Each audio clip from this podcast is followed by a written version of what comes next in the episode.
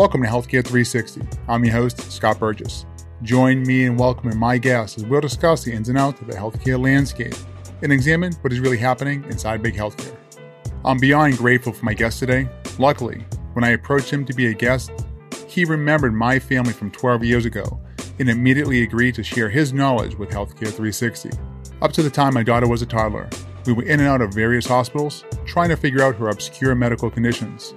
My guest today, Dr. Kenneth Bock of Bock Integrative Medicine in Red Hook, New York, is a medical detective with a long list of accolades, and he successfully treated all four of my daughters and changed the trajectory of our life. For more than three decades, Dr. Bock has dealt with complex medical problems by integrating quote unquote alternative modalities with conventional medicine into a comprehensive, integrative medical practice, and he sees patients from all over the world. His expertise lies in tackling problems that have been difficult to diagnose and or treat. Today we will discuss the healing of the four A's: autism, ADHD, asthma, and allergies. The need for subtyping diagnoses, qualifying of supplements, inflammation, and what we can do today to support our immune system during the current pandemic. Today's podcast is the type of podcast that many of you would like to take notes for or should take notes for. There's a lot of information in here that can be confusing and hard to remember. There is a lot of information that may help your family, so please take a minute and share this with others who may benefit.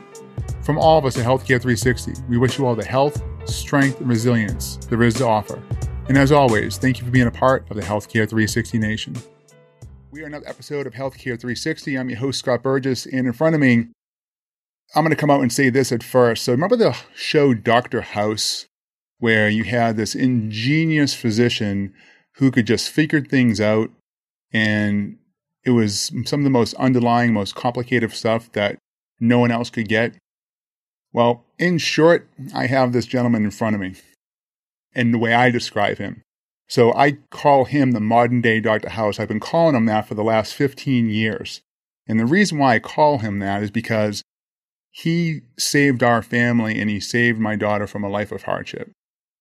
We'll dive into that a little bit, but this is for everyone out there.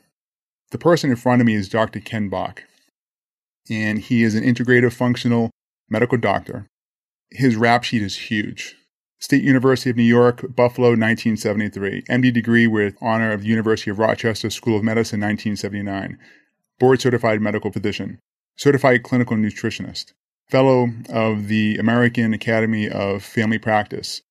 Faculty member of the Institute of Functional Medicine. He's a best-selling author he has written for the Psychology Today and Autism Digest, the Journal of Neuroimmunology, the Journal of Public Health, the American Journal of Medical Genetics, the Expert Review of Anti-Infective Therapies, and the Journal of Alternative and Complementary Medicines.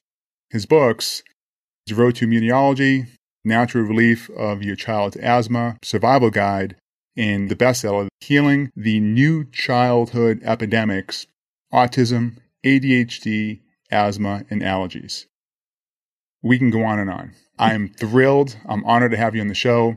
I haven't seen you since when you last saw my daughter. She's 15. She's thriving. And my 13 year old twins, who didn't have nearly as many issues, but you also helped them as well. I want to say thank you. I can't say You're enough. welcome. What can I say? You're very welcome. Michelle helped me prepare for this whole thing. Last night, I said, Hey, said Dr. Bock was able to get back in touch with me and we're able to put together a cast. And she's like, Oh my gosh, that's so great and put things together. You and your wife did a very good job of putting that stuff together pretty quickly. oh yeah, so, yeah, she did. Yeah, she I mean, obviously you're good at it. Yeah, and, and uh, she's obviously been interested. Both of you been interested in it. When we went back and we asked the questions to parents, what do you want to see? What do you want to hear? How do you want to hear it? ADHD came up a lot. Microbiome came up a lot. And I said, you know something? There's someone I know that knows a lot about this. I said, I've been speaking to him in a long, long time. Let me reach out. and you were the only person I had in mind when this, this topic came up. And when I went back and I looked into your rap sheet, I mean, in so many words here, holy shit. I mean, it is unbelievable what you've done. I can't believe it. First off, how are you? How's everything been? Everything's been great. Everything's been great. Listen, there are crazy times right now, but we meet the times and we've adapted and we're still seeing patients, actually not seeing them. We're doing everything via telephonic medicine and video conferencing medicine right now. yeah, listen, families together. My kids are up from New York City with me. Everything is, we're lucky. I feel for those who have, have the real hardship of losing their jobs and not having anything to fall back on. Those are the ones. And also, obviously, the frontline people who I just, sometimes people get to be called heroes when they happen to be in the right place at the right time and they get labeled heroes. The people out there doing this, believe me, I'm a physician. I know what that takes. Those are real heroes. All those people out there putting their lives on the line. I'm going to jump into that first topic point. You wrote an article that was released on March 10th, 2020, and how to support your immune system during the coronavirus. What do you want to say about that? What can people do? Coronavirus is here to stay, just like every other virus that's preceded yeah, it. Yeah. That means that these guidelines are also here to stay. So, what are the, some of the things that people can take from that? So, the first thing to know is that there's no specific cure or quote prevention for coronavirus. It's these are more general guidelines to help you with your immune system and to help protect one and others. So obviously all the things that come down from the CDC and the federal, state and local governments in terms of avoidance, social distancing, hand washing, all that kind of stuff is obviously very key. What we also emphasized in the article, basically there are several ways that you can support your immune system in a general way. And my whole philosophy is if you look at your body as the vessel, you want to make the vessel as strong as possible. So should you encounter coronavirus, it's going to encounter an immune system that is very strong and it's going to go, whoa, rather than a weaker immune system. And you do the best you can. Obviously, this is nothing specific, but things like diet, very healthy, whole foods, avoiding refined carbohydrates and sugars, which can affect your ability to phagocytize and fight microbes. So that's one thing. The other thing is the way that coronavirus really ultimately does its damage is it provokes profound inflammation, profound inflammation, especially in the lungs. This is what usually kills people. The bottom line is you want to enhance your anti-inflammatory status. Some of that is dietary. Gluten and dairy can be inflammatory and certainly in certain people. And we see that in a lot of the kids I take care of. Sugar is inflammatory, those kind of things. So you, you want to have a clean diet, whole foods. You want to get adequate exercise, moderate, not totally intense, because it turns out that too intense exercise can be somewhat immunosuppressive, but moderate exercise is clearly immunoenhancing. You want to try to manage your stress as best you can, especially in these crazy times. You, part of it is resilience and flexibility and uh, acceptance in certain ways of things that you can't control, uh, not resignation in any way. And then nutritional supplementation is, to me, very, very important and very helpful if you saw what I take on a daily basis. And I've been doing this since I've been a doctor now 37 years.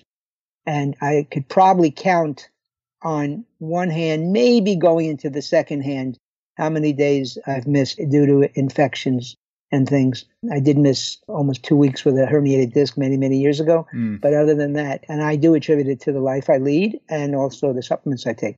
For corona right now, real quickly, vitamin C at high doses for adults, the upwards of 6,000 milligrams a day in divided doses. That's what they were using in China. Wow. And they're using it in some hospitals in New York City. Actually, I think intravenous vitamin C at higher doses, like 25 grams, could be helpful. And they're, they're doing studies of that in China. And they're also doing studies of that in the States. A colleague of mine that we uh, led an organization together is uh, helping to run the Dr. Driscoll in Kansas City. Oral uh, vitamin C, oral zinc, 20, 30, 50 milligrams in that range. Nothing, no crazy doses, but taking zinc on an everyday basis. I had just recently seen a lecture where zinc actually inhibits the viral replicase. Once the virus gets in the cell, it, it has an enzyme that replicates the RNA and it keeps on dividing and zinc inhibits that. So zinc, vitamin C, selenium also has some antiviral type properties, and then some very specific immune modulators, transfer factor, these very tiny peptides that come either from colostrum, from uh, bovine, which is a cow, or egg yolks that can help transfer some immunity, including cellular immunity. So we have immune enhancing, what we call little peptides, which are little proteins, and then immune enhancing polysaccharides, which are in the carbohydrate family, but they're not bad refined carbohydrates. They're very, very helpful for your immune system, including the innate immune system, which is that initial immune system that meets and fights something like a virus. So, mm-hmm. uh, large arabinogalactans, some of the mushroom extracts are very, very helpful. astragalus is another herb. So there's many, there's a number of things that people can do. And lastly, anti-inflammatory herbs, things like curcumin and resveratrol, I think are very helpful to have on board along with fish oils that actually will, again, enhance that anti-inflammatory type state. So should you meet uh, something that provokes inflammation, you're in the best possible place. So that's those are some of the things. I mean, obviously people can't always do all of them, but at least they can do a few of those. At the very least, zinc and vitamin C. That would be the very least.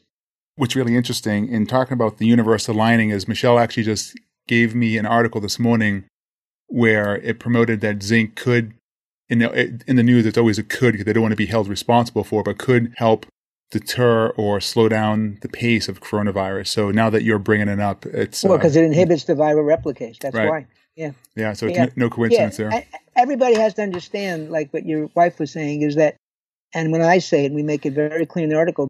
Anybody who's trying to talk about cures or specific prevention is they really can't say that. You got to watch out what you claim. that you can, you can. These things definitely. There's literature to support them in terms of their effects on the immune system, and specifically now zinc with uh, inhibiting the viral replicase. That's something that actually I knew it was helpful, but I just learned the mechanism uh, not that long ago. So I think our information is increasing, and if you can generally support the immune system, doesn't have to be totally specific. We don't have an antiviral right now that's clearly uh, made for um, the coronavirus, like we have herpes and things like that. But at the very least, you can support your immune system. Yeah one, thank you for all the information. A lot of people are going to use that in good regard. So thank you for sharing all that. So one of the reasons why I asked you to come on this show is there's a, a, large population out there of people who are very frustrated. So let me go back a little bit. So when Michelle was putting together her short dissertation of all the signs and symptoms and areas of concern and things that we needed to address and everything that was happening with my oldest daughter, you were the only doctor that didn't call her crazy you actually welcomed all the information. You were like, yep, I know exactly what you're talking about. And it was such a sigh of relief. Today, that same example exists. Okay. There are a lot of people who are just pushing aside. They're not recognizing the underlying signs and symptoms of what you called out in your book ADHD, the autism, the allergy issues that are going on. So a lot of folks have reached out to us and said, Hey, can you do a piece on this? And I said, Sure, let's put it together. I don't know what's really changed. You've done all the research and you're actually part of that research effort and you've done uh, all your homework on this over the last 13 years since I last seen you. What do you think is the root cause of the ADHD, the allergy, the immune suppressing epidemic that's really gone on? So, first of all, I wouldn't call it immune suppressing epidemic. It's proper way to look at it is immune dysregulation. It's okay. a dysregulated immune system, not necessarily suppressed, because quite frankly, there's a significant component of overreactive immunity, an immune system that's hyperreactive and unfortunately reacting to itself, which mm-hmm. is violates the sine qua non of the immune system, which is be able to differentiate self from non-self. The immune system is supposed to be able to, and I actually in the new book I have a whole chapter Immunology 101, which I was very happy to write. So it's kind of a distillation of some of the things I've spoken before in a way with a lot of the latest stuff having people understand how the immune system is supposed to be able to react to viruses and bacteria and cancer cells, but not to self. So there is a component of autoimmunity in a lot of these disorders. And also inflammation is a huge one. When we look at things like ADHD and autism spectrum disorders, but let's focus on ADHD here. What you can take from the autism spectrum disorders is we need to subtype them you get a diagnostic label like ADHD, whether it's inattentive subtype, impulsive hyperactive subtype, or combined subtype. The bottom line is you're getting a diagnostic label. In a lot of these conditions like autism, they're just descriptive.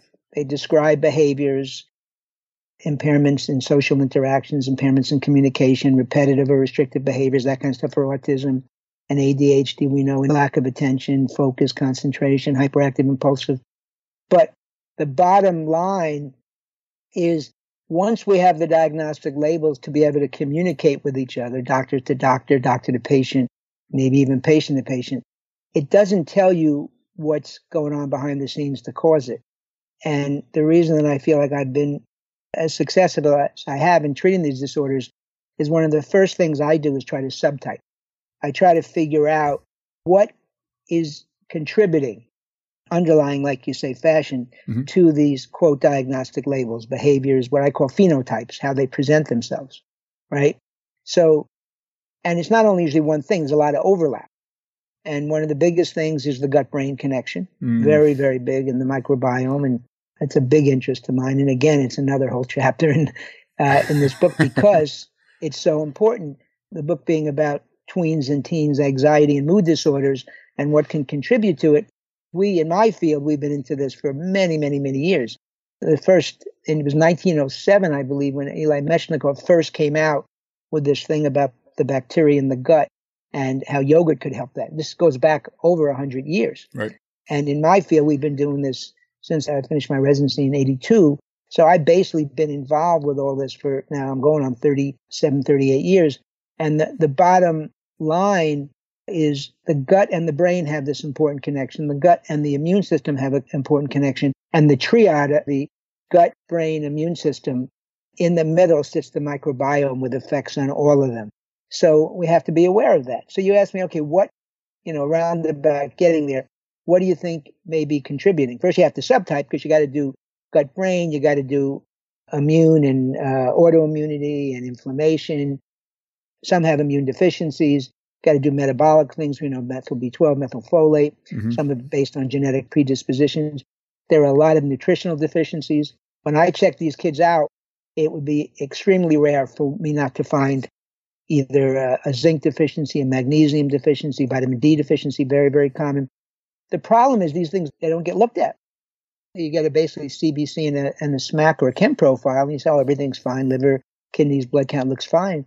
But you're not looking at the underlying nutrient levels, metabolic processes, allergies, food allergy sensitivities, immune hyperreactivity, autoimmunity, all these things are, and then of course the gut. Mm-hmm. So there are things that we can look at to try to get down to what is underlying it. And if we go back to some of the things that I think really may be underlying it, if you look at the increase in C sections over the last 30, 40 years, and I, I'm not alone in this, the whole process is such that we have maybe around 33% C section. We have a very high level of C sections. I think we really shouldn't have more than 15 to 16%. And the problem when you do a C section, yeah, they can be life saving, don't get me wrong. So I'm not against, quote, C sections. But the problem is nowadays, sometimes people get them for convenience. When you do a C section, you rob that infant from going through the birth canal and getting somewhat flooded with the mother's bacteria to populate their own gut with the good bacteria from the mother. Hopefully, the good bacteria. If the mother's on antibiotics, it might not always be that good. Right. The problem is when you do that, the first bacteria that they come into contact with are skin bacteria from either the mother or the nurses. And that's an abnormal bacteria. And so what happens is they get colonized with these bacteria that are not as helpful right from the beginning. And from the moment you're born, an infant, we call the neonate, needs to have their immune system educated by the microbiome. And it's like having, you know, how you can have teachers, unfortunately. Sometimes they're great teachers, and sometimes the teachers your kids get may not be as great. Everybody yeah. knows that, right? Exactly. So if you get, unfortunately, the microbes that are not as great educators, or you don't educate the immune system in the right way, because the immune system is skewed when the infant is in gestation, when eh, prenatally. So to keep a fetus in a mother's body, and that fetus is half father, half mother, that's a foreign body to the, the mother's immune system. If you can understand hmm. what I mean. Yeah. The immune system is supposed to recognize mother. Now the immune system is seeing dad, and we all know how different moms and dads can be, right? So the immune system has to skew to a place where it doesn't react to the fetus. And that is helpful for pregnancy. But unfortunately, when that fetus is born into a neonate or an infant, that immune system is skewed and we have to get it into balance very, very quickly. And the problem is that is helped by the microbiome.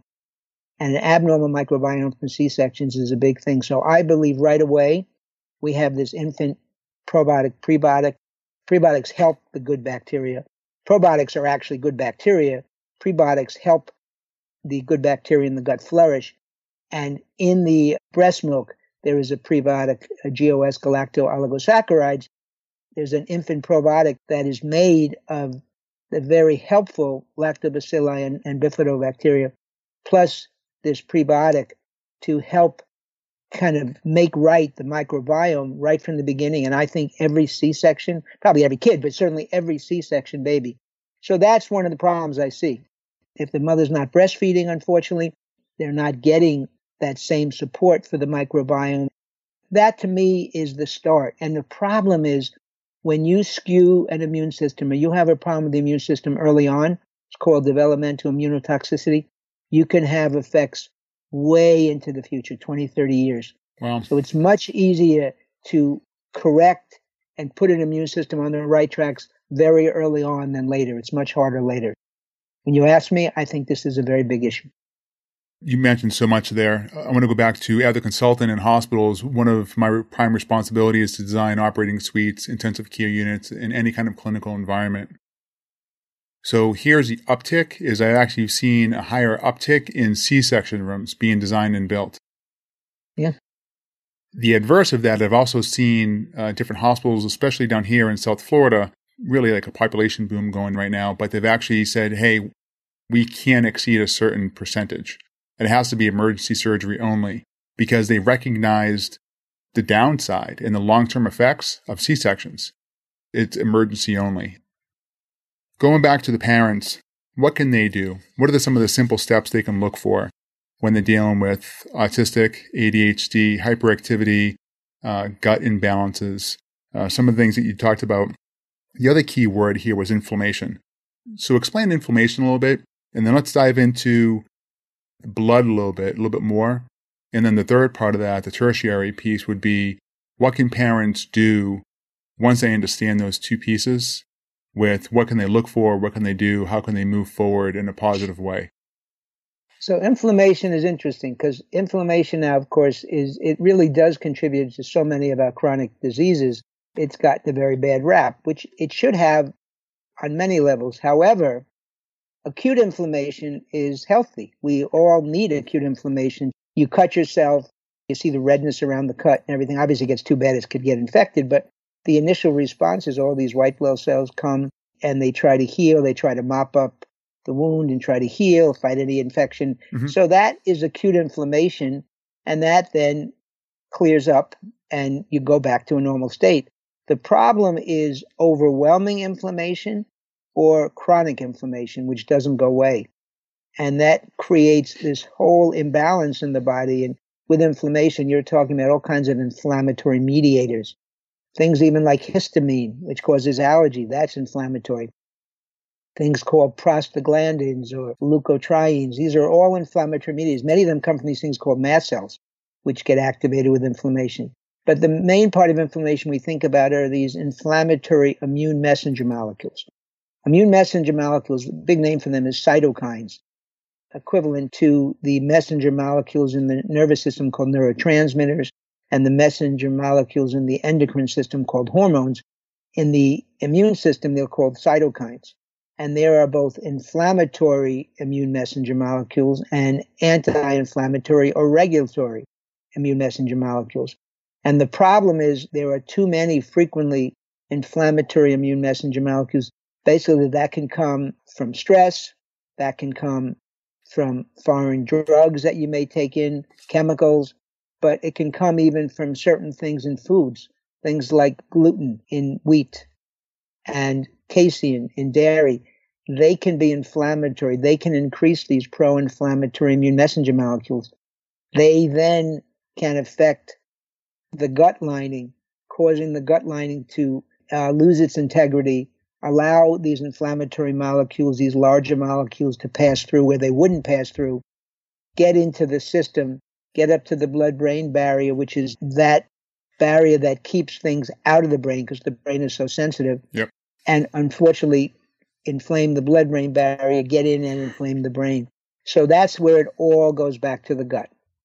That's really one of the key things to understand how things in the gut that can inflame the gut, things like antibiotics that can create a microbial imbalance we call dysbiosis also contributes to this weakening of the gut intestinal barrier, letting inflammatory molecules in. They get up to the blood brain barrier, they weaken that, make it have less integrity, and lets inflammatory molecules in. So that's you know one of the the keys where you see that. Things so that's you, you mentioned there about inflammation, the signs and symptoms that we recognize that something was off when they go to the bathroom. Yeah. We're like, wait, that doesn't look normal. And that goes exactly to what you're talking about the inflammation, everything you just talked about there. It can be mucousy poo, it can be diarrhea, it can be very malodorous. I mean, I have, I call them house clearing. Some of my kids have house clearing poops. Parents will say that. And I make a, and I make some jokes in the new book about that. You know, I have people that come from other countries with pictures of poop. You know, and Yeah. I and I kid the kids when they come in because you ask a kid about their poop and they oh they start laughing. Ah, you know, Yeah. like uh, and and I then I tell them, you know, well, people come and show me pictures of the poop and they and they they all freak out. Yeah, poop is big. Poop Yeah. is big. Real quick side question for you. How many countries have people come from to see you? Have people Uh, traveled and from? I, I don't count, but it's it's a huge number. I mean, I would say the continents range from Asia to Australia, uh, a lot in Europe, South America. You know, certainly all the states, Alaska to California to Washington to Florida.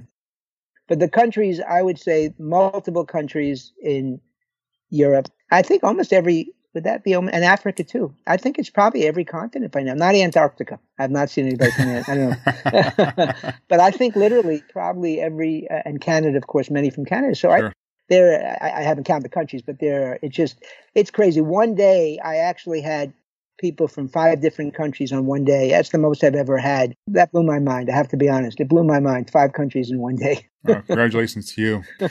We talked about inflammation there. What are you looking for for your markers when you go back and you're looking at the blood exams that you're calling for? Uh, what are the, some of the key indicators that are just red flags immediately?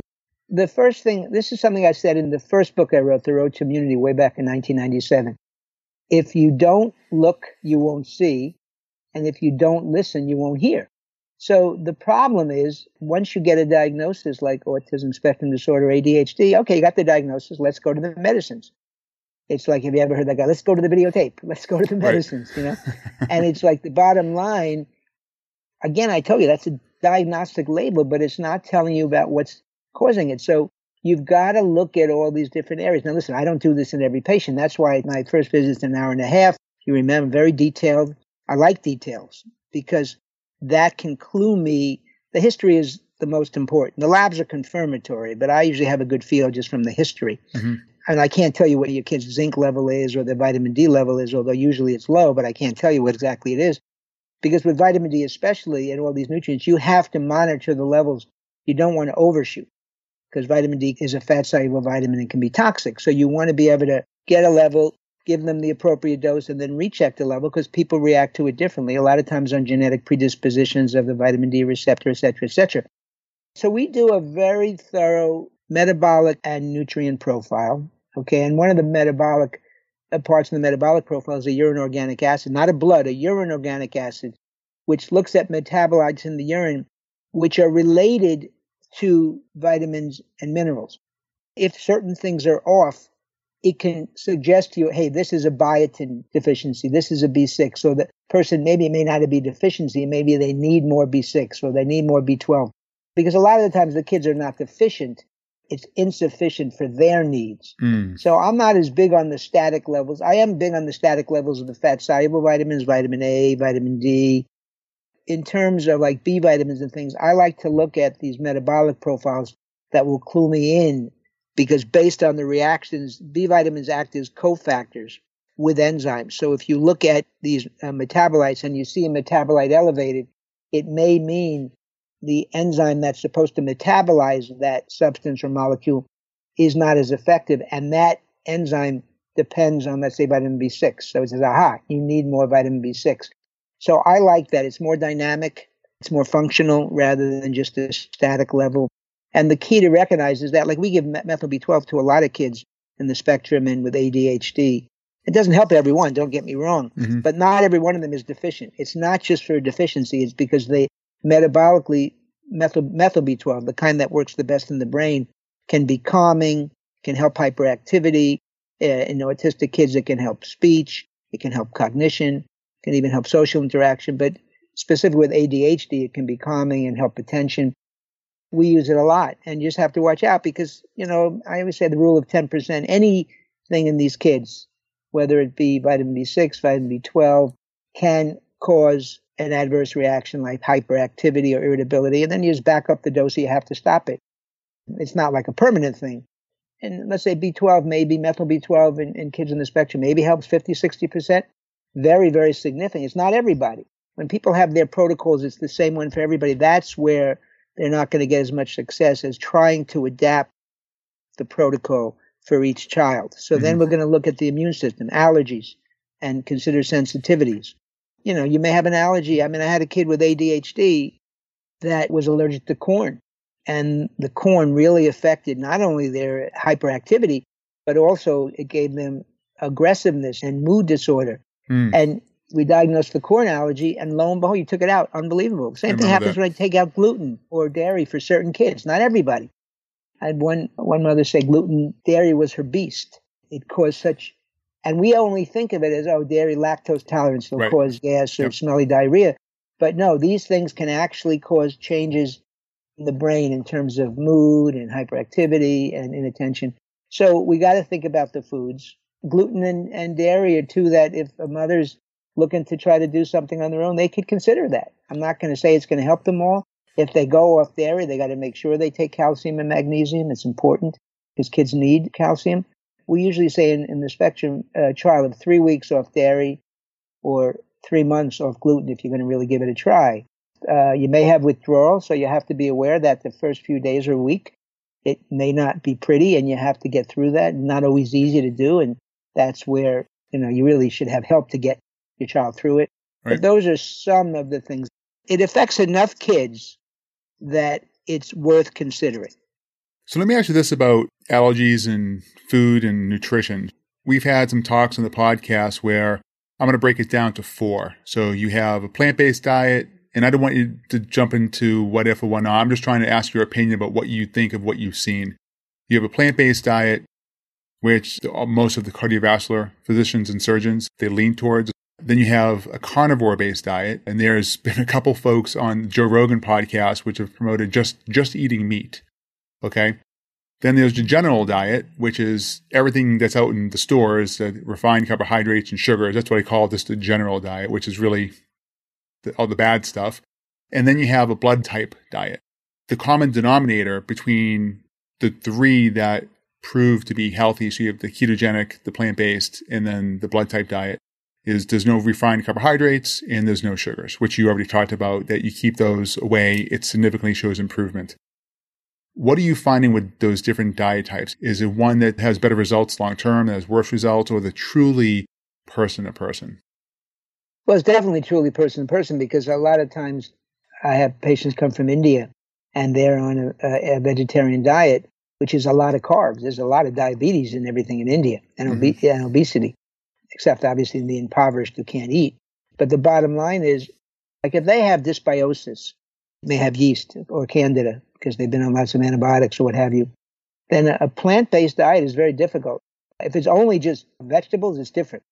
But if it's going to be a lot of the carbs, because that's in a plant-based diet for many people, mm-hmm. they can have the rotis and the, you know, they can have breads and things in these plant-based diets. I'm not sure if that's what you're talking about, but that's certainly a lot of people who are vegetarian eat a lot of that stuff and potatoes and rice is very problematic for these kids who have dysbiosis. Even though they're not sugar, they are refined carbs and they become sugars in the body.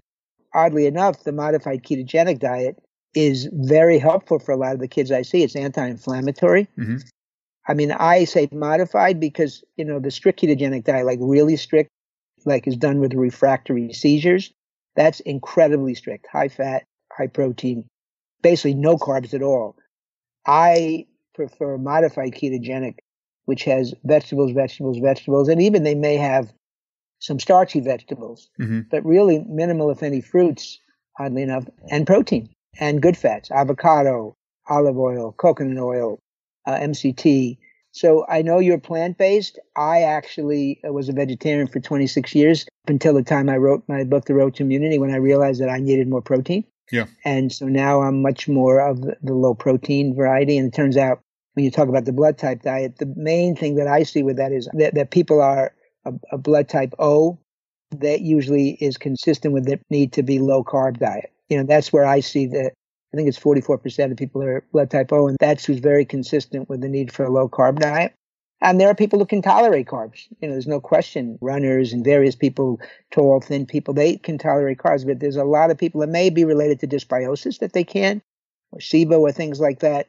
So the bottom line for these kids is many of them who come in, oddly enough, we move them towards a paleo modified ketogenic diet. Not everyone, but many. And it's interesting that, and it may not be forever. It may be to get things back in order. You know, I'm I'm a moderate, but I, you know, I think you can't go wrong with vegetables, vegetables, vegetables, yeah. good fats, and lean protein. In my mind. So I've referenced the blood type diet for myself personally, and here's what I've recognized. And this is conversation not about me, but here's how I've kind of adapted to what you just talked yeah. about being a moderate. Is I was getting not feeling not getting sick, but I wasn't feeling well eating red meat. I looked into it, and according to the A positive blood type diet recommendation, it's no meat and no corns. So I removed those two. And I've done fairly well. You know, I really have done fairly well. Now, the negative side of it is on a strictly plant based diet, high protein. It's like paper on fire. okay. I'm an active person. I exercise. My professions is highly cognitive. So I'm thinking all the time. I'm on calls all the time.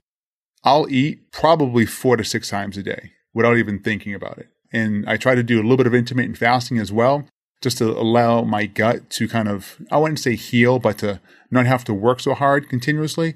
So I'll have uh, like a bigger meal, then a small snack in, between with fruits and things like that. My energy's up. I felt better on it. But the biggest thing for me was the red meat that I've noticed. I've constantly been going back and forth with folks that have been asking me, what about the blood type diet? What's about the ketogenic diet? What about, what about? There is so much information out there. There was one gentleman I heard on a podcast, uh, Ben Greenfield.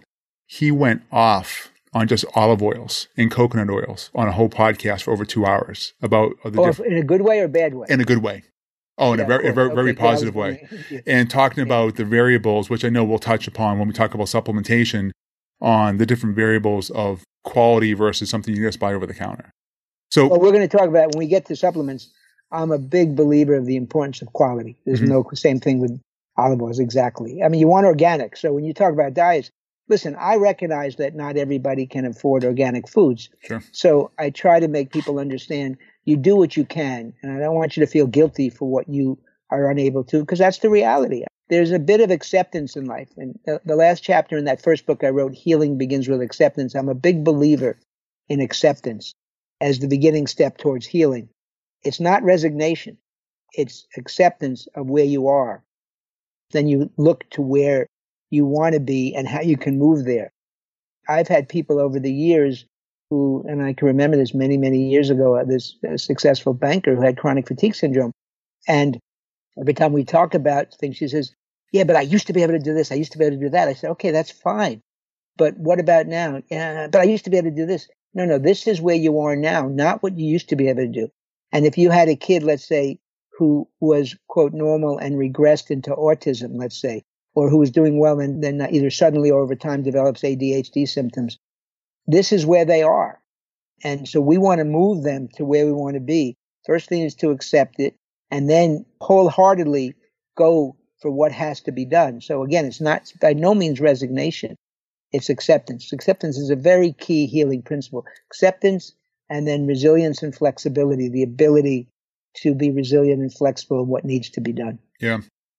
We talked about inflammation. the reason why I'm asking that first, then blood, different types of diets. What do parents, what do they need to look for? They recognize that they're the potential disorder or something's off with their kid, the telltale signs that they need to respond and go to the next level.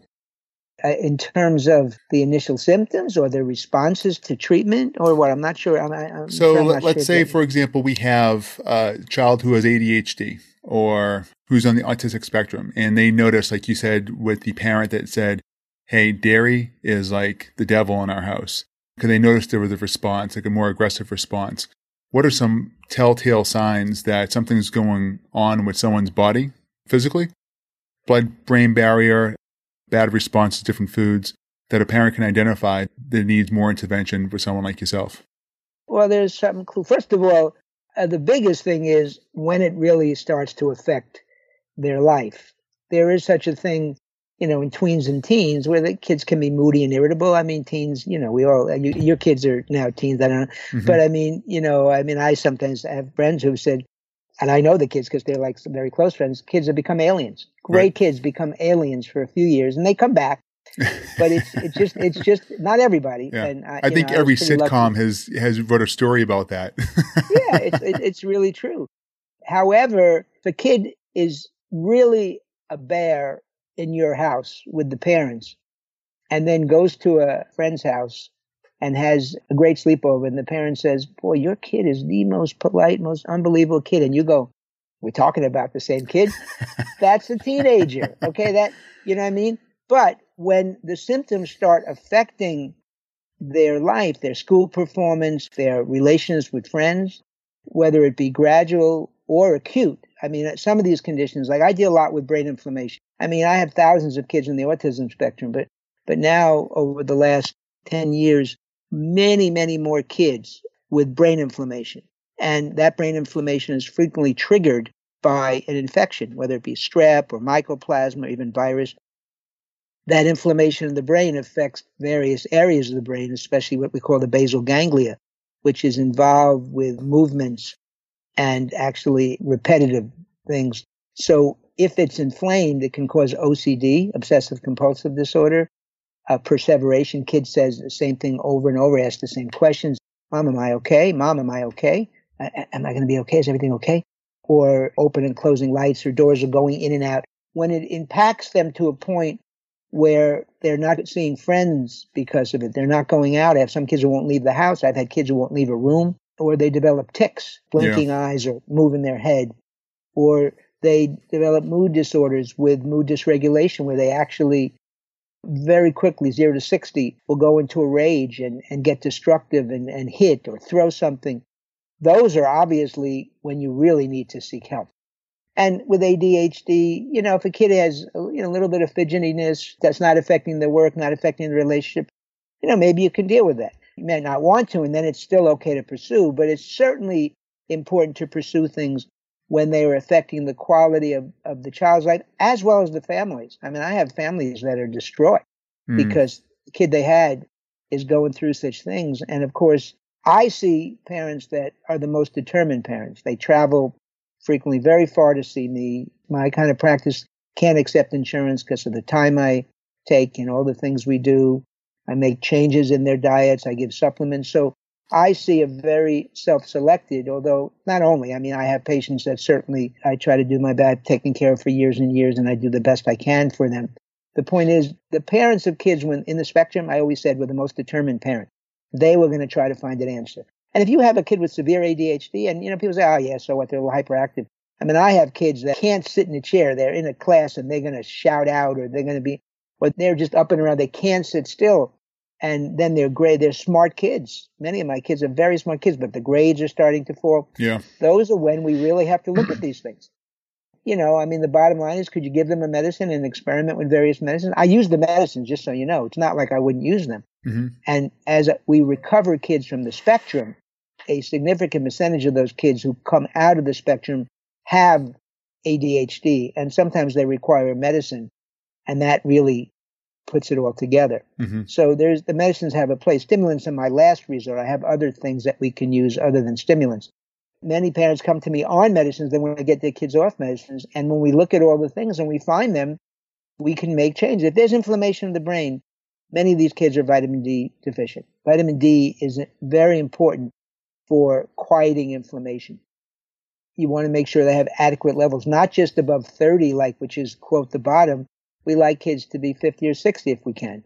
So that we're going to supplement them, get them to a high level, but make sure we check. We don't want them over 100 because then it can get toxic. You have to be cognizant of that. And the same thing with some of the nutrients, B6, zinc, magnesium, especially magnesium taurate, coupled with taurine, which is a calming amino acid. They can be very calming for kids with hyperactivity. So I have different tiers always. I may start certain things, you know, usually you always start with the gut. And most kids are going to be on a probiotic and you, you adjust their diets and you put them on supplements check the levels of things so I can it's called targeted nutrition. I like to not give kids the same thing. I don't give a multi at the beginning, number one, because I want to find out where they are. And number two, B vitamins can sometimes activate kids. So mm-hmm. I don't give B vitamins right away. I may give methyl B12 and I try to see if they need methylfolate because sometimes those things can be cause hyperactivity and irritability and rarely aggression. So you have to be aware of that just because they're nutrients doesn't mean when they're used in appropriate doses, which for me can be higher doses, you have to be aware of the positives and also the adverse effects. And sometimes these things are talked about like it helps everybody and oh, there's never a, well, that's not true with mm-hmm. all the nutrients when given in increasing doses that the kids may need can potentially have some adverse effects. Magnesium can cause diarrhea or loose stools.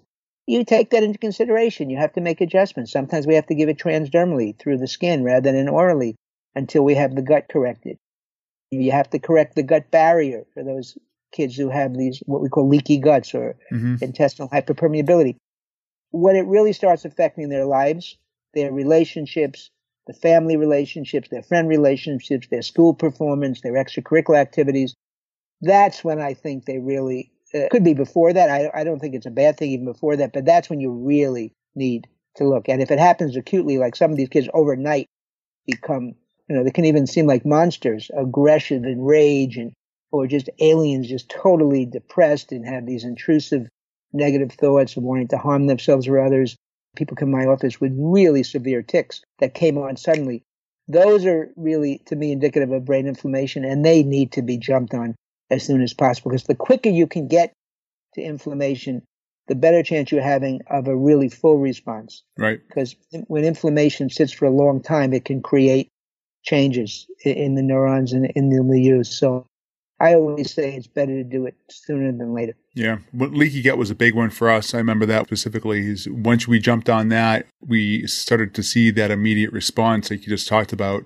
It was the first time that we ever heard it. We had no idea. You know, that's what 13 years ago. And we've been doing this a long time. I've been doing this a long time. But now leaky gut actually, in terms of intestinal hyperpermeability, has really creeped into mainstream. I mean, it's there now. I suspect loss of integrity of the blood brain barrier is getting more attention, although the leaky gut, leaky brain connection, eh, some people debate it, but it, I think it's clear there's more and more research. And I for the latest book, I, you know, obviously I've been steeped in the research. Our field, and this is obviously not to pat myself or my colleagues on our backs, this is something that's been important to us, you know, talked about that 13 years ago. It, it was not at all accepted in those mm-hmm. days. right. So let's jump into supplementation. I'm not going to recommend anyone to do this without guidance and without a professional. When we talk about quality that we have to be aware of, what's changed as well over the last decade? Well, some of the things are still there because there's just more and more research has accumulated. What I would say about quality before I get into specifics is there are several supplements that I think is most important for quality. I mean, I think you should have quality in all your supplements, but you know, listen, vitamin A and a vitamin D, yeah, probably okay, you know, in various places, but omega 3s have to be the highest quality, free of heavy metals like mercury, free of chemicals like PCBs, and probiotics have to be of the highest quality. Like the probiotics that I use, they're all individually nitrogen packed, so they're in little in tinfoil. Each one is separate. Because the problem with probiotics is what they say goes in there is usually very far from what comes out when you use it. You want to know what you're getting, not what was put in there at the beginning. Right. The problem with the nutritional supplement industry, unfortunately, is not really regulated, so you don't know what you're getting. So you really want to get a, you know, I say professional grade and we use this pharmaceutical grade stuff. So probiotics and the uh, omegas, we use monoglycerides, which are the, three times the absorption and they're very high grade. You know, they're certified to be free of chemicals. You want to make sure of that because if you're taking a fish oil that's not high grade, you may be getting a lot of junk in there. Mm-hmm. Same thing with probiotics. You may be getting a probiotic that's basically useless because it's either so low dose or what have you out of everything I use, I'd probably say those are the two most important ones. And then what's also increased over the years probably is the knowledge of some of the natural anti-inflammatory herbs, things like curcumin. You want to increase your anti-inflammatory or regulatory immune messenger molecules, something called IL-10, and you want to decrease your inflammatory messenger molecules something like tumor necrosis factor alpha or IL 6 or things that can really impact on the gut wall and the brain. One of the ways to do that, curcumin, we can enhance the, it's called Tregs, these T helper cells that help regulate the rest of the, the immune response. And vitamin D does that. It enhances Tregs. Curcumin does that. And curcumin actually inhibits what we call Th17, these inflammatory T cells. Uh, curcumin is very, very helpful. And you want to get a good one, curcuminoids. It's with very good absorption. That's, again, that's to me is another one. And resveratrol, resveratrol and curcumin can actually enhance the blood brain barrier a lot of what vitamin D can do the same. So you want to take things that can actually improve the integrity of the blood brain barrier and make it less permeable. Anything that can quiet inflammation tends to do that. Improving the gut barrier helps that. I would say those supplements, in terms of ADHD, if we're talking about something like phosphatidylcholine, it's a special choline supplement that can actually help improve cell membranes. Choline is a big part of uh, cell membranes. Phosphatidylcholine is a big part of cell membranes. It can enhance the way cell membranes work. We use phosphatidylcholine, can help with ADHD. Mm-hmm. And the other things would be methyl B12, methyl B6 in the right situations. So it's not like everybody. I don't give everybody B6 right away. Now, are you talking I, uh, ingestion or? Methyl B12 we give still subcutaneous okay. a lot of times. Yep. That's certainly in autism. And it, it, sometimes if there's an issue with that with kids, we may give it nasally because it gets very good absorption nasally. Just that it's red. Methyl B12 is red. Mm-hmm. So if it leaks, it looks like blood. So we make sure people know that. Right. And the other way is under the tongue, which is tough for kids to take. Little kids take it under the tongue. Obviously, older kids can. Uh, because methyl B12 is not absorbed great orally. So we do either subcutaneously, nasally, sublingually, and the least would be orally. And the same thing with methylfolate. Some kids, if they have this MTHFR, it's the genetic predisposition, to not metabolizing folic acid into the active form methylfolate, which is the form that crosses the blood brain barrier. We could give high doses of methylfolate in the cases where they need it.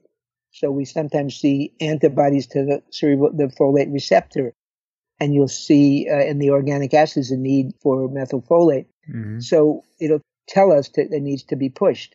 Certainly being aware of the potential side effects, so we increase very slowly, but sometimes they need higher doses. So this is I would say it's important to get evaluated so the person you work with can target the nutrients for your child and not just go to the internet and say, "Oh, this works for so and so, so this is what I have to be on." It doesn't really work that way. Right. Yeah. Yeah, and that's what I don't want this podcast to portray is oh, you just listed out 20 different supplements you can try or take or that have shown a positive reaction. Everyone's different. Everyone's different based on what their blood shows, one, their testing criteria, how their response is. You need the guidance of someone like you, without question. We learned that very quickly. You need the guidance. This is not an exercise of, here, here the list of supplements and go check them out and see what works and, and, play chemist at home. That you're gonna you're gonna hurt someone potentially, and we well, need to be also, careful about that. The, the other point of that is also timing and sequencing is important. You don't just give everything at once.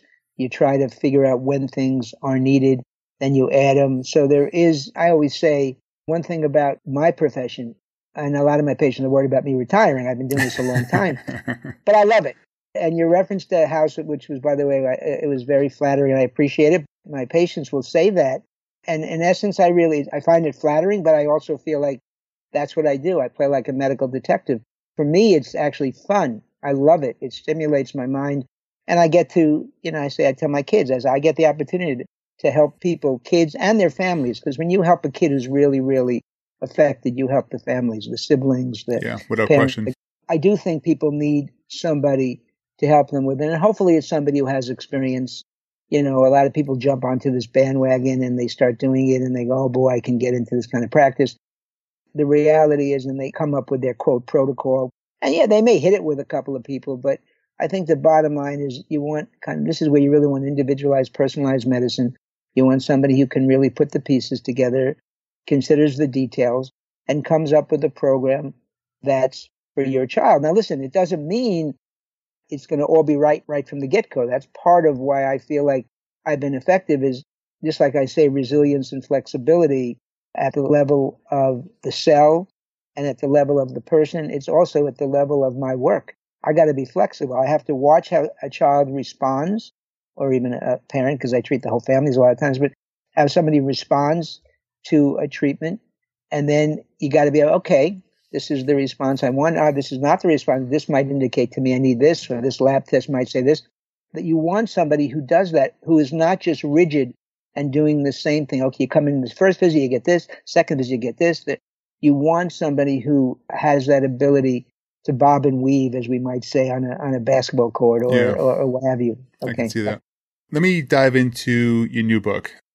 What are some of the takeaways people are going to be looking for? Well, first of all, I'm very excited about it. Just finishing the manuscript and, of course, just handing it in, but it's got a long way to go with copy editing, all that stuff.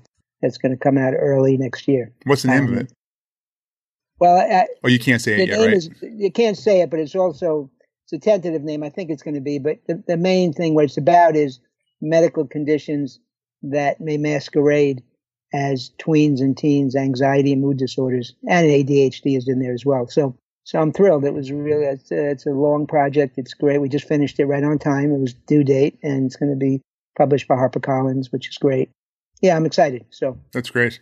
And this book actually evolved from Healing New Childhood Epidemics has reached people. It has really been a bestseller in the sense it's reached people all over the world, and it's helped a lot, a lot of people but that was the four A's autism, ADHD, asthma, and allergies.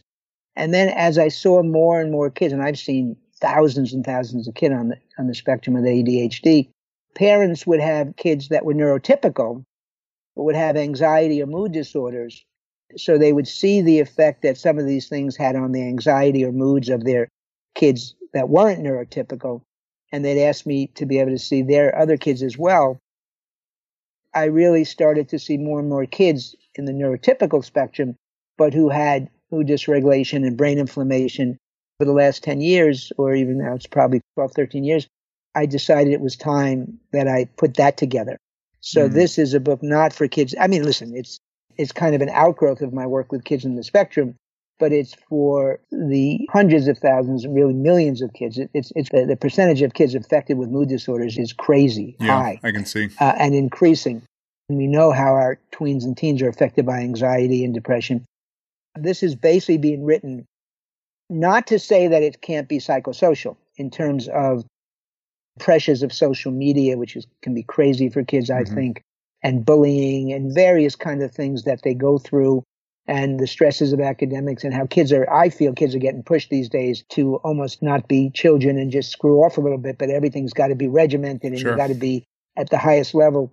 That being said, if you miss the things that I am talking about, which are medical conditions that may masquerade as anxiety and mood disorders in tweens and teens, then you're relegating these kids to basically a life of either psychotropic meds or therapy, and not that therapy can't be helpful for them for sure, and even the medications at times. But if a kid's got Lyme disease or Bartonella, or a kid's got strep induced or mycoplasma induced brain inflammation, or a kid's got, you know, low thyroid or uh, hormonal things or metabolic issues or nutritional deficiencies or allergies, if you don't recognize that, then unfortunately your kid's probably not going to respond as well to the other approaches, and they're probably not going to get fully better. So this book is going to have relevance to so many people. I'm, I'm really excited. The publishers are really, really excited about it. I think it's going to be able to hopefully have a really significant effect on our tweens and teens. What I appreciate with this follow up book is this. You, you said it yourself, people worried about you retiring, and selfishly, yeah, a lot of people are. If you we know this. I mean, we're, we're, both professionals in the world. The more you share, the more you give, the better we become, right?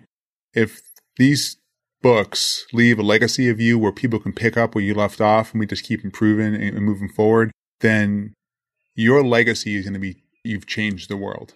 Period. it really is. To be honest and to be frank with you about that, because anyone can pick up a book unless they decide not to print it anymore. But this is all for the positive. You really have just affected every living person on this planet who is going to need help at some point based on your information, based on wherever you started with kids as infants, all the way into tweens and teens and adulthood. So yeah. thank you for that. Appreciate that. Yeah, no, no, it's really it's it's interesting because I think you know when I when I talk to my kids, I'll say, listen, you know, when I leave this earth, I feel like I can feel good that I, I did make an effect and I helped a lot of people, which is which is great. And I really enjoyed doing it. So that I'm lucky. I mean, I think, as you know, you, you're obviously clearly a hard worker and you like your work. It's obvious. Mm-hmm. And it stimulates you as it stimulates me. We're lucky, uh, you know, I mean, to be able to love your work because we put in a lot of time in our work for sure. Right. And the interesting thing as professionals is one of the things why I tell people why would I want to retire is that yes, do I love tennis and golf? Yes, I do. and I, and I am I playing a little more of it? Yes, I am. But it's like I always say, like professionals are like a good red wine. You get better with age. You get better with experience. I can pick up things now that I may have not picked up 30 years ago because I've seen thousands and thousands and thousands of cases. So we get better. I'm sure when you're designing your suites and your operatives and that kind of thing, you're better now. You've done it many times. You've seen it. You've learned. So I think mm-hmm. for professionals, dentists and uh, lawyers and you know, you get better with age. Really, unlike maybe professional athletes, their skills may deteriorate. When you use your cognitive skills, hopefully, uh, if you take care of yourself and you maintain them, your experience is, for me in medicine, that experience means a lot. You don't only need a a 20,000 double blind placebo controlled study to tell you things. When you've been doing it for a long time and you see it, you, mm-hmm. you that yeah. gives you the basis from which to jump off. So I agree. Last couple points for you. You're obviously very highly educated and you are probably reshaping some of the definitions that are out there as far as standards. But what do you look to? What are the books that you're reading that you're going to promote self education in imagination of what's possible, what things are. What are the podcasts that you listen to as well? And uh, then there's one last question I leave for everyone at the end. I actually don't listen to it. I have to be honest. I mean, right now because I just finished a book, I've been steeped in research, so I'm I'm much more into the actual primary research. Mm-hmm. So if I'm going to be writing, I need support from articles. So quite frankly, that's what I've been steeped in. And my wife listens to a lot of podcasts. My daughter is, and I'll probably start listening more because I just finished Crunch Time, and I can tell you it was really Crunch Time. Yeah. And very interesting thing is, I'm reading on a Kindle now. You know, a lot of times you'll be reading a book on a Kindle and you don't see the cover. Right. So you're reading a book, and actually the name of the book might. It's very interesting concept. I just finished one a really interesting book. I think it's When Time Stops or Stopped. It's it, it was about a uh, Holocaust survivor, his daughter, and uh, she went back in her family history. It was really a phenomenal book, and, and I read every night before I go to bed now. And and I also like to read uh, mysteries because of all the research I do and all the reading I do in my field. I think it's important. This is a big thing I would say to everybody to finish up is to have balance. Yeah. You know, you work sure. hard is great, but you got to play hard. I work hard. I exercise. I know people don't think golf is exercise, but I walk nine or 18, play vigorous singles tennis still, and I, I love it and we go for walks every day. And during the quarantine, me and my wife usually go for a two and a half mile walk. We live up little mountains, so we walk uphill. You eat healthy, and also you have balance, so it's okay. Like I mean, I know I, my wife's very literate, and I sometimes will read these really cool mystery uh, novels, and it's like, hey, sometimes you just want to wind down. So you want to allow yourself mm-hmm. that ability to let yourself relax. Michelle so reminds me of that as well, to to wind down a little bit. Yeah, you. I think you probably probably it's good for you, right? yeah, I'm go go go all the time. I do mm. appreciate it. I do hear her. I don't always take it. So this is my infamous last question, Dr. Bock. The final word is yours. What do you have to say? I just want people to, number one, I like to say, healing begins with acceptance, and then we work towards transformation. I like to leave people with the fact that if you have kids that are either yourself or some in your family are affected by anything we've talked about, that you can have realistic hope when you get told, like I know you were told early on, if you have a kid in the spectrum, that there's no cure, they'll never get better. I never speak of cure, by the way, so we're not going to use that word cure because there isn't a cure. But you know, I have lots and lots and lots of recovered kids in college now. You would never know they, they had autism and kids with ADHD, they get help without medicines. So I just want there to be uh, knowledge that to have realistic hope and that it's important to seek and be determined and seek the help that will help your child. And just because you've potentially been to a lot of specialists and parents will tell me, I've been to the best, I've been to the best. We'll say, how's your kid doing? Well, they're doing, ah, they're doing terrible. I've been to the best. The fact is the best in the paradigm is the best in that paradigm. But sometimes you have to take a step outside of that paradigm and get a different approach. And now, listen, nobody ever makes guarantees. I never make guarantees. The biggest thing I want to leave people with, and anybody who tells you they can cure your kid or they give you a 100% guarantee, first of all, you, you got to walk right out the door. The key right. is to work with somebody you trust, who is, is realistic, gives you realistic hope. And I want you to understand the importance of balance, especially a balanced immune system. So you don't go to a health food store and say, I want to get stuff to boost my immune system. And you have an 18 year old clerk who tells you, we're going to boost that immune system when the kid has autoimmunity and inflammation and needs to quiet it down. So I just want you to recognize, don't get crazy with the internet and that this thing helps so and so, it should help yours. And kid, and if it doesn't, oh my God, I'm a failure. You didn't do anything wrong. What's happened to this date has happened and that you try to find somebody to work with that you trust and you can move together in a way it doesn't have to be the kid's not going to be better tomorrow but that you find somebody you can work with that you trust and hopefully you kind of try to implement a number of the things i've talked about today. Again i just would want to leave you with in, in this time of uh, covid to uh, stay healthy. Social distance but also the key for health and immune health is laughter mm. love yep. and resilience. Don't forget it's important to laugh. I love it. One of the comments I, I caught on your website in traditional medicine is very orderly and compartmentalized. Unfortunately, though, Mother Nature is not. Right, right. It's yeah. so true. It's so true. Dr. Bock, we can find you at bocknutritionals.com. We can also find you at bockintegrative.com as well. Yes. And yes. Uh, we'll leave all that information in the podcast notes. This is Healthcare 360. You just listened to Dr. Kenneth Bock. I want to thank you again. We'll see you in the next one. I'm Scott Burgess. I'm your host. This is Healthcare 360. Take care. Oh my gosh. and, and it's an encyclopedia right there, right in front of me. well, there you go. Hopefully, it gave people a lot of things that would be helpful for them. No, it's great. Well, yeah. I appreciate your time today. Really Thank you. Thank you very much. Yeah, and, you did a uh, great job. I wanted to tell you, good, easy host. He brought up a lot of the important stuff. So it's good. I great. appreciate it. Thanks, My Dr. Bock. I'll talk to you soon. Take care of yourself. I am so thankful for Dr. Bock. His books, listen to the podcast notes below, are a fantastic resource to learn from and prepare you for a similar doctor visit if you have similar conditions in your family. From our family to yours, we hope you are feeling well, and we hope you have gained great business insights and some next level information as we move past this global pandemic. If you like Healthcare 360 and enjoyed the conversation, please share this podcast and give us a review. And if you haven't already done so, please subscribe on Apple Podcast, Google Podcast, or anywhere you enjoy listening. If you want the conversation to continue, you can find us on Twitter at HC360Podcast or Healthcare360Podcast.com. If you'd like to have a conversation or discuss a topic option at Healthcare 360, please look for the calendar link in the podcast notes below and let's set up a time to talk. I hope this conversation empowers and educates HC360 Nation's best and brightest, and I look forward to building our relationship. Thanks again. This is Scott Burgess. And from all of us with the Healthcare 360 team, stay well, stay safe, and we'll see you next time.